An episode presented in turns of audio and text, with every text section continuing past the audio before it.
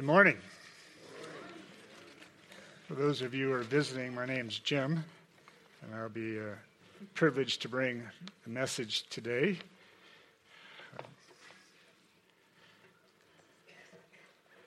Give me a moment to get uh, set up here in my electronic device. I've got a number of them.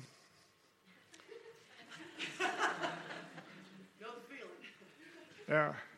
Well, some of them are hidden, uh, like two ear devices called hearing aids. Well, I had to take one off to get this device on. So, someone who's electronically challenged, we'll see how this goes. I want to welcome our visitors today. Bless you for being here. What an opportunity uh, to be together in a common bond of worshiping our Lord and Savior Jesus Christ, our Lord. Amen? Yeah. I think there's a psalm that says how sweet it is to be together with the brethren. and it is. And uh, Scott makes a special effort to try to make us all feel welcomed here and um, a part of something greater than ourselves. That's the kingdom of God. So this morning, um, we are perpetuating the ministry of reconciliation. The mission of OB Joyful Church has been started back in the early 80s with a bunch of elders up in uh, Washington Gulch uh, in a little cabin that we took for a retreat on. And we prayed and we sought the Lord and says, Father, this was just as we were creating uh, OB Joyful, uh, or God was uh, making it happen here in the community. And there, in that weekend of retreat, um, God laid on our heart the Second Corinthians uh, chapter 5 passage about the ministry of reconciliation. And ever since that, we have taken that on to be the heartthrob of what God wants to do through us in our community and in the world at large. Um, and so um, Scott has, has uh, in the last three years, uh, put, put together a DNA for us that is the expression of the ministry of reconciliation. How does the ministry of reconciliation be manifested? And he came up with four, four ways that, that came out of uh, his background and, and who we are here in Crested Butte. And he uh, brought the, we are the, the light, the heat and the light. Is that up there? Yeah. Heat and light. Yeah. That uh, we go together. that um, that we're in this process of reconciliation together and that in community that we find reconciliation. Um, Scott's going to be bringing the word again to us, and we abide. We abide together. We abide in Jesus. In John 15, where um, if I abide in you and you abide in me, you're going to bear a lot of fruit. A lot of good things are going to come out of that relationship. This morning, we're going to be addressing a fourth area, and it's um, part of the DNA, and it's that we pass the baton. And I was, I was uh, uh, excited about we pass the baton uh, idea because in my mind, I wanted to take it to um, transition what we've been about over the last five years of transitioning from my ministry to Scott's ministry and leadership here at OB Joyful. But that's not what passing the baton is about. Passing the baton is about sharing the gospel and passing on the gospel of Jesus Christ to others. More uh, specifically, it's empowering and directing ourselves and others to go out and share the truth of the gospel and to directing empowering ourselves and others to grow in Christ and into maturity. That's passing the baton. We want to, we want to be used to take the good news into our community, to our families, and to the world around us. And God has created some really wonderful ways to do that. In Ephesians chapter 4, it says this, because this is how typically we, we think about um, individuals of being sent out and going into the world or into the marketplace of the community uh, to express the good news of Jesus. It's called maybe the professional ministers. And it comes out of so Christ himself gave the apostles, the prophets, the evangelists, the evangelists, the pastors and teachers to equip his people for works of service so that the body of Christ may be built up until we reach the unity in the faith and in the knowledge of the Son of God and we become mature, attaining to the whole measure of the fullness of Christ. Now, these are positions, some people call them staff positions within the church, places of ministries. What's the one up there that typically you think of as the one that goes out to proclaim the good news? The evangelist, right? And so we want the we want to hire or have on staff Billy Graham types that are going out and proclaiming and passing on the baton of the good word of salvation through Christ. And we've created a false culture within the church of passing the buck on to these types. And not all of us, some of us have abrogated our personal responsibility that what God would yes, wants to use the evangelist and does. And Billy Graham is an incredible uh, example, and others like him. Uh, Billy Sunday, uh, that have gone out and just proclaimed and had an incredible international uh, ex- experience of bringing the gospel to others. But God had a better idea, I think, and that was to use you. Through a very, very simple process, but profound process called discipleship. You don't think, well, discipleship, I think that's about keeping, getting people to grow up in Christ and, and teaching them specifically. Well, no, it's more about going out and taking everything that God's given you and sharing that, passing it on to others. I give you a, uh, um, well, before I give you a working definition, maybe of discipleship, if we go to 1 Peter, 2nd, 1 Peter chapter 2, or a Peter passage there, back. See, this is where the ministry is much greater than four positions within the church. Because God has made you, each and every one of you here, special. And as Scott has preached in the past, has given you each a gift to use for ministry. But you, OBJ, people of our community seeking God and fellowshipping with Him, are a chosen people. You're a royal priesthood, a holy nation, God's special possession that you might declare His praises. Of Him who called you out of darkness into the wonderful light. Once you were not a people, but now you are the people of God. Once you were not have received mercy, but now you have received mercy. You are really the, the army that goes. The other four, yes, are team leaders that help us specifically, but it's to get us, the body of Christ, out into the world, into the community, into our families. So the focus this morning is on discipleship as the means of passing the baton. And we have this uh, kind of a definition, not the definition of discipleship, okay? A definition. It's a process whereby a teacher student relationship is established between two or more people for the purpose of being used of God to further the message of the good news of Jesus, baptizing those who receive that message by faith, therefore identifying them outwardly and publicly with Jesus. This is then combined with instructions to obey everything that Jesus taught and commanded, aided by and through the empowering presence of Jesus. Like, oh, that was exhausting. Uh, can you shorten that down a little bit, Jim? No, I can't. if I could have, I would have, but that's what I came up with. So, uh, did you get that picture there? It's a process. Discipleship is a process. I said it was a simple and very effective process. And it kind of sounded maybe a little bit complicated, but no.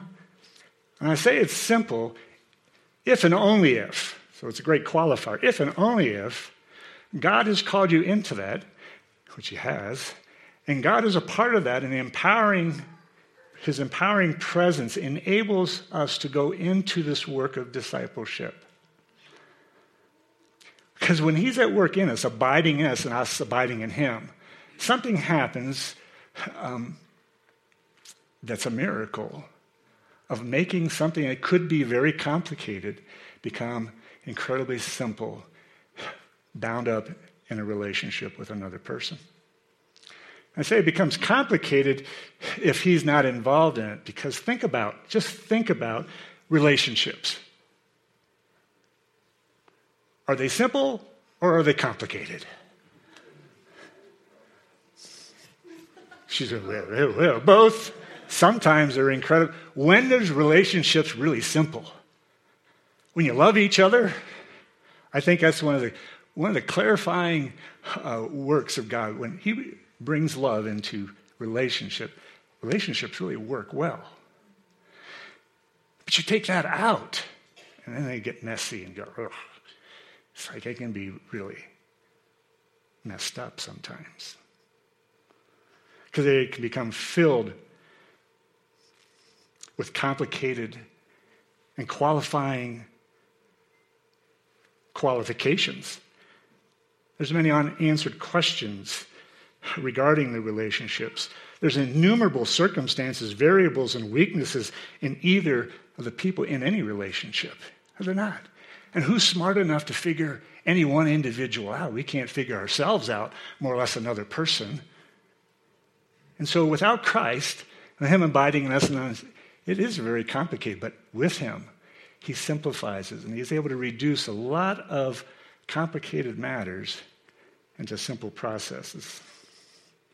So we're going to talk about discipleship this morning, it being a very effective form of evangelism without having the gift of evangelism. That would be me. I have a terrible record in evangelism. I was here 23 years preaching and teaching and giving altar calls and inviting people into the kingdom of God.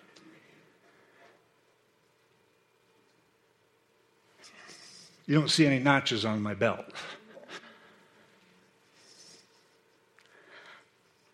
But in terms of discipleship, I have been blessed with 23 years of doing it on a regular basis, even unbeknownst to me, which is even a greater glory to God.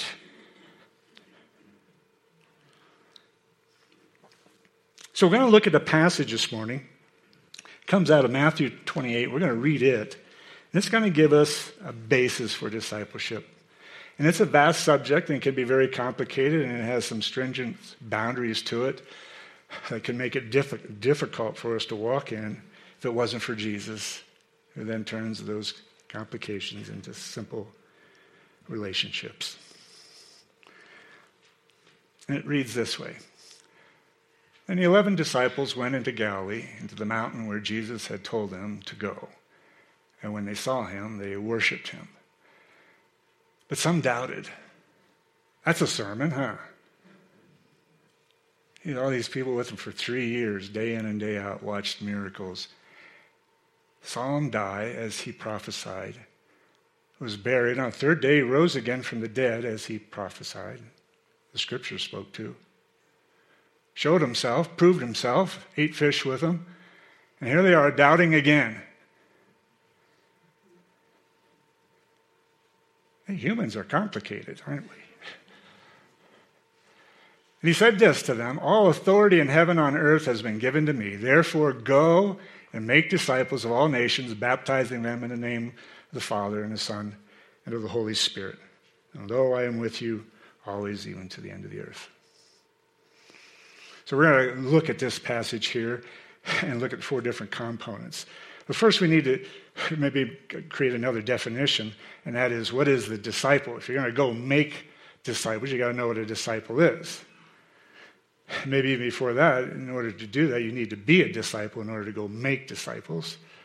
But a disciple is simply, in the simplest terminology, is one who is a student. He's a learner. What are some other words that describe a student or a learner? Apprentice, a newbie to the job site. You know, there's all sorts of, in the world, terms that reflect what Scripture refer to as a disciple, a student.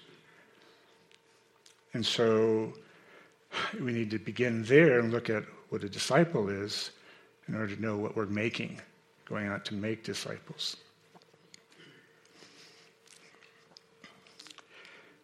Because we're to go out into all the nations to make disciples. You have to know what a disciple is. They're a student. In our context, they're a student of what? They're a student of Jesus, of Christ Himself. We're going to look at four areas here, and rather than looking at what a disciple is, we need to look at the disciple making because that's what the text refers to. The emphasis is not on being a disciple here in this text, but on making disciples. And the four aspects in the text that reflect the first is who is it that gets disciple making going? The four positions of the church the evangelist, the apostle, the prophet, pastor, teacher. Well, the text says all authority has been given to who? Christ. Christ alone. He's the one that sends out and gives the message, and he may use all those four positions to encourage people to go out into the world, us, the body of Christ, the royal chosen people, to go out and be disciple makers. He is the one, though, he is the authority behind it. I get this picture of authority in Colossians 1:15. The Son, Jesus, is the image of the invisible God, the firstborn over all creation. For in him all things were created, things in heaven and on earth, visible and invisible, whether thrones and powers or rulers or authorities. All things have been created through him and for him. He is before all things. In him all have all things are held together. And he is the head of the body, the church. He is the beginning, the firstborn from among the dead, so that in everything he might have supremacy. For God was pleased to have all his fullness dwell in him, Jesus, and through him reconcile to himself all things, whether things on earth or things in heaven, by making peace through his blood shed on the cross. And that's the gospel there contained in a nutshell. Supremacy above all things. That implies great authority yeah? And so it is with, with great authority that Christ spoke to his disciples and says, The Father has given me authority to send you. And in John chapter 20, there was a passage where Jesus says, As the Father has sent me, I am sending you. And with that, he breathed on them and said, Receive the Holy Spirit. So it's with great authority and the authority of Christ that we are sent out to be disciple makers, the making of disciples. We're going to come back to the idea of not only having the authority of Christ with, over us to go out, but we have his presence, which comes at the end of the verse. The second aspect of the verse, verses here in Matthew 28 is for us to uh, go in a specific way into specific peoples. He says, to some people, or to go into all nations. And when the word nations there, it's not referring to uh, let's go to Russia, let's go. He's got all people groups, all people groups of the world. There's no discrimination by which the gospel is to go out to. It is true in Romans chapter 1, he says, Paul says, I'm not ashamed of the gospel, for it is the power of salvation, first to the Jew and then also to the Gentile. And there is a priority of the sending out, and he's, Jesus was sent out first unto the Jew, and to raise up the Jews to be sent out unto the Gentiles in proclaiming the gospel of the good news. But it's to all nations, to all people groups a worldwide endeavor of the church where there is no discrimination and the good news is proclaimed to all. Proclaimed to all. Discipleship becomes an intentional endeavor of the body of Christ.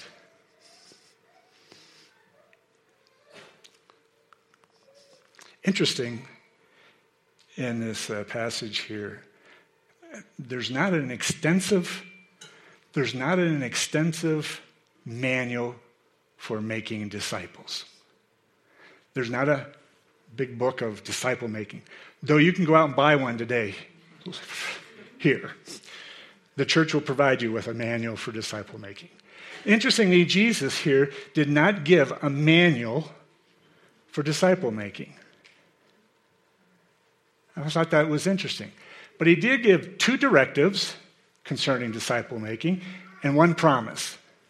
Two directives and one promise. And the first directive was what? Was to go as you go. And, and the word go there has dual meaning. One is uh, intentionally go to a specific place that you're called to. Like Philip was uh, uh, called to Samaria, and then from Samaria he was called into the desert to talk to the Ethiopian prince. And there was specific call, and he had to go because he was called to go. Paul was sent, and he was to go to specific places. But more um, broad based is the word used as you go. And as you live life, as you walk along through the course of your day, is there someone in a relation that you can be in a relationship with by which you can further the kingdom of God, the gospel message, and to encourage people in their walk with Christ or bring them into a relationship with Christ? So as you go through life, since this is something we can all do, you don't have to become a missionary.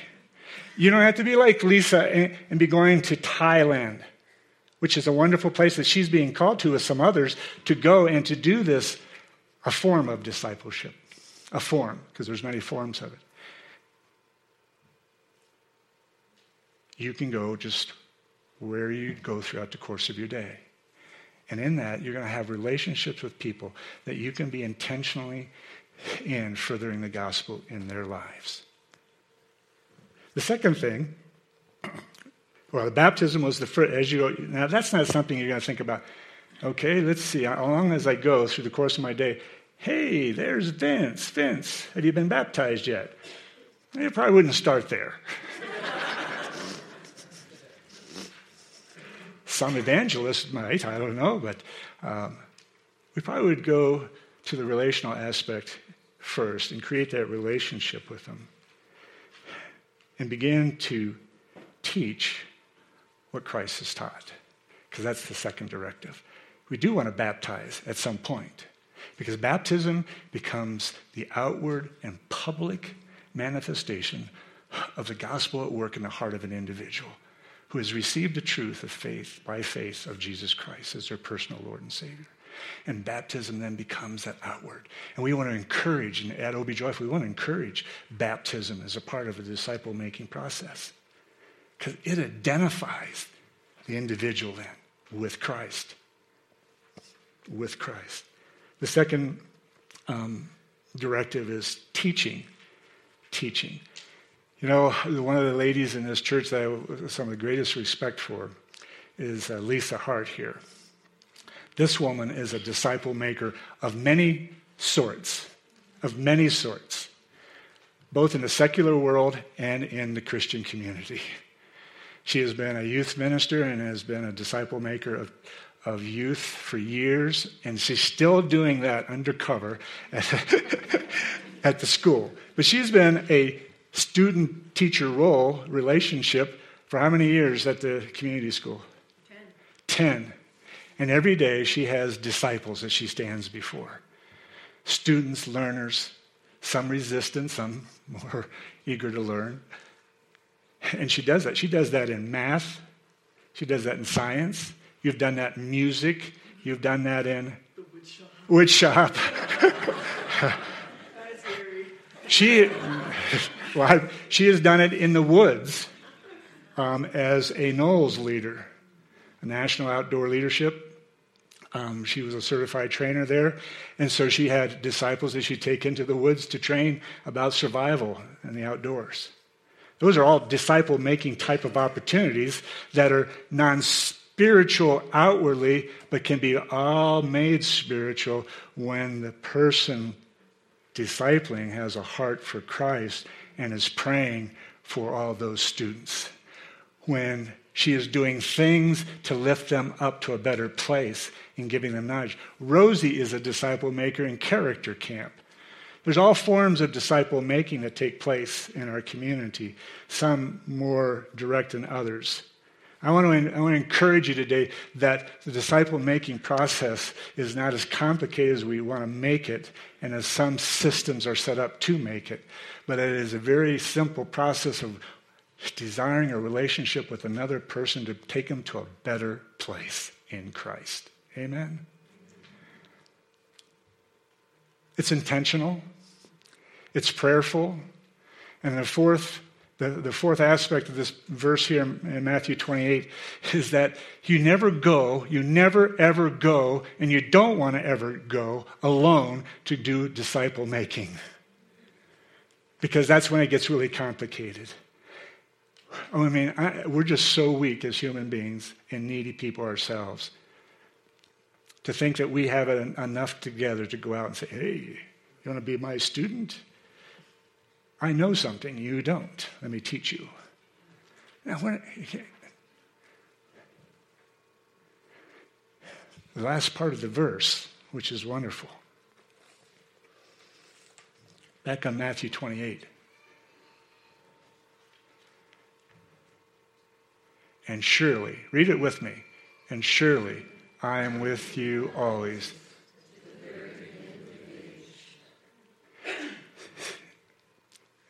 God, through Christ, never calls us or gives us a command or something to do without willing to go with us and empower us to be able to do what he calls us to do. He's a team player. In Exodus, I'm going to close with this. In Exodus 33, there's a great passage where Moses is taking the people, have taken them out of uh, Egypt, and moving them to the promised land. And God, in chapter 33, creates a voice and he says, Moses, I, I want you to lead these people now into the promised land where I have told you to go. And I'm going to send an angel before you to tear down the Amorites and all these uh, people groups so that you can just make your way there and you're going to be victorious over them. And Moses goes, Wait a minute, wait a minute. Paraphrased. says, I hear you that where you want me to go, and I'm wanting to go, okay? But God, please do not ever send me up anywhere, any place, without you going with me. Oh, will you please go with me? And God certainly did a cloud by day and a fire by night. And he directed them step by step, and he took them into the promised land, and he was with them.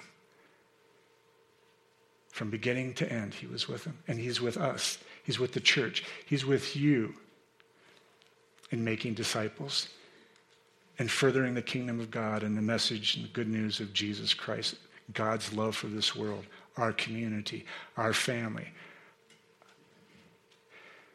We've had wonderful expressions of discipleship taking place unnoticed.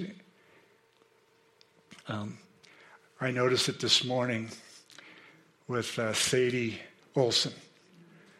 She was one of the little girls, five young people that were in the middle of the aisle, and she was praising Jesus. She was taught that somewhere. Where'd she get that? She followed in some example. Hmm, mom and dad? OBJ. It comes in many ways, in many forms. We want to make sure that when we go out, however we go out, in the making of disciples, that we want to include baptism, that we want to include all the teachings of Christ and his commandments, encourage people to obey them, but to go out with the presence because you don't want to go alone too easy to screw up. Pray with me. Heavenly Father, you have not left to the few the Great Commission, as it's often referred to, found in these verses in Matthew 28. You have called all of your people, the priesthood, the chosen ones, us, not in arrogance or pride, but in humble submission to your calling in our lives to obey you and to take the great gift that you have, we have received and to pass it on, to pass it on to others. I love the passage in Corinthians says, For he who is rich became poor for us who were poor so that we might become rich.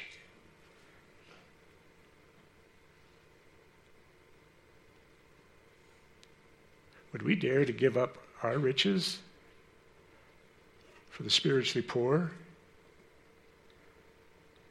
For we are rich in Christ. Are we willing to share those riches with our family members, our community, the world around us? I say, Come, come see, come follow the Lord Jesus. Learn of him.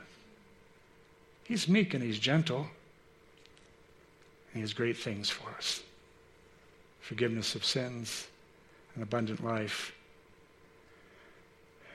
a life free of guilt and shame, condemnation, one with hope, a future unto eternity. Oh, Father, take these verses and let them uh, sit in our hearts. Let us dwell on them this week. Let us consider how you would have us to go out, be it along the way or specifically to a place. And when you do, would you, uh, for sure, please, we beg you, go with us, that you be glorified and honored. In Jesus' name we pray these things. Amen amen. Lord bless you. You have a great day. Careful on the mountain. Powder, powder skiing.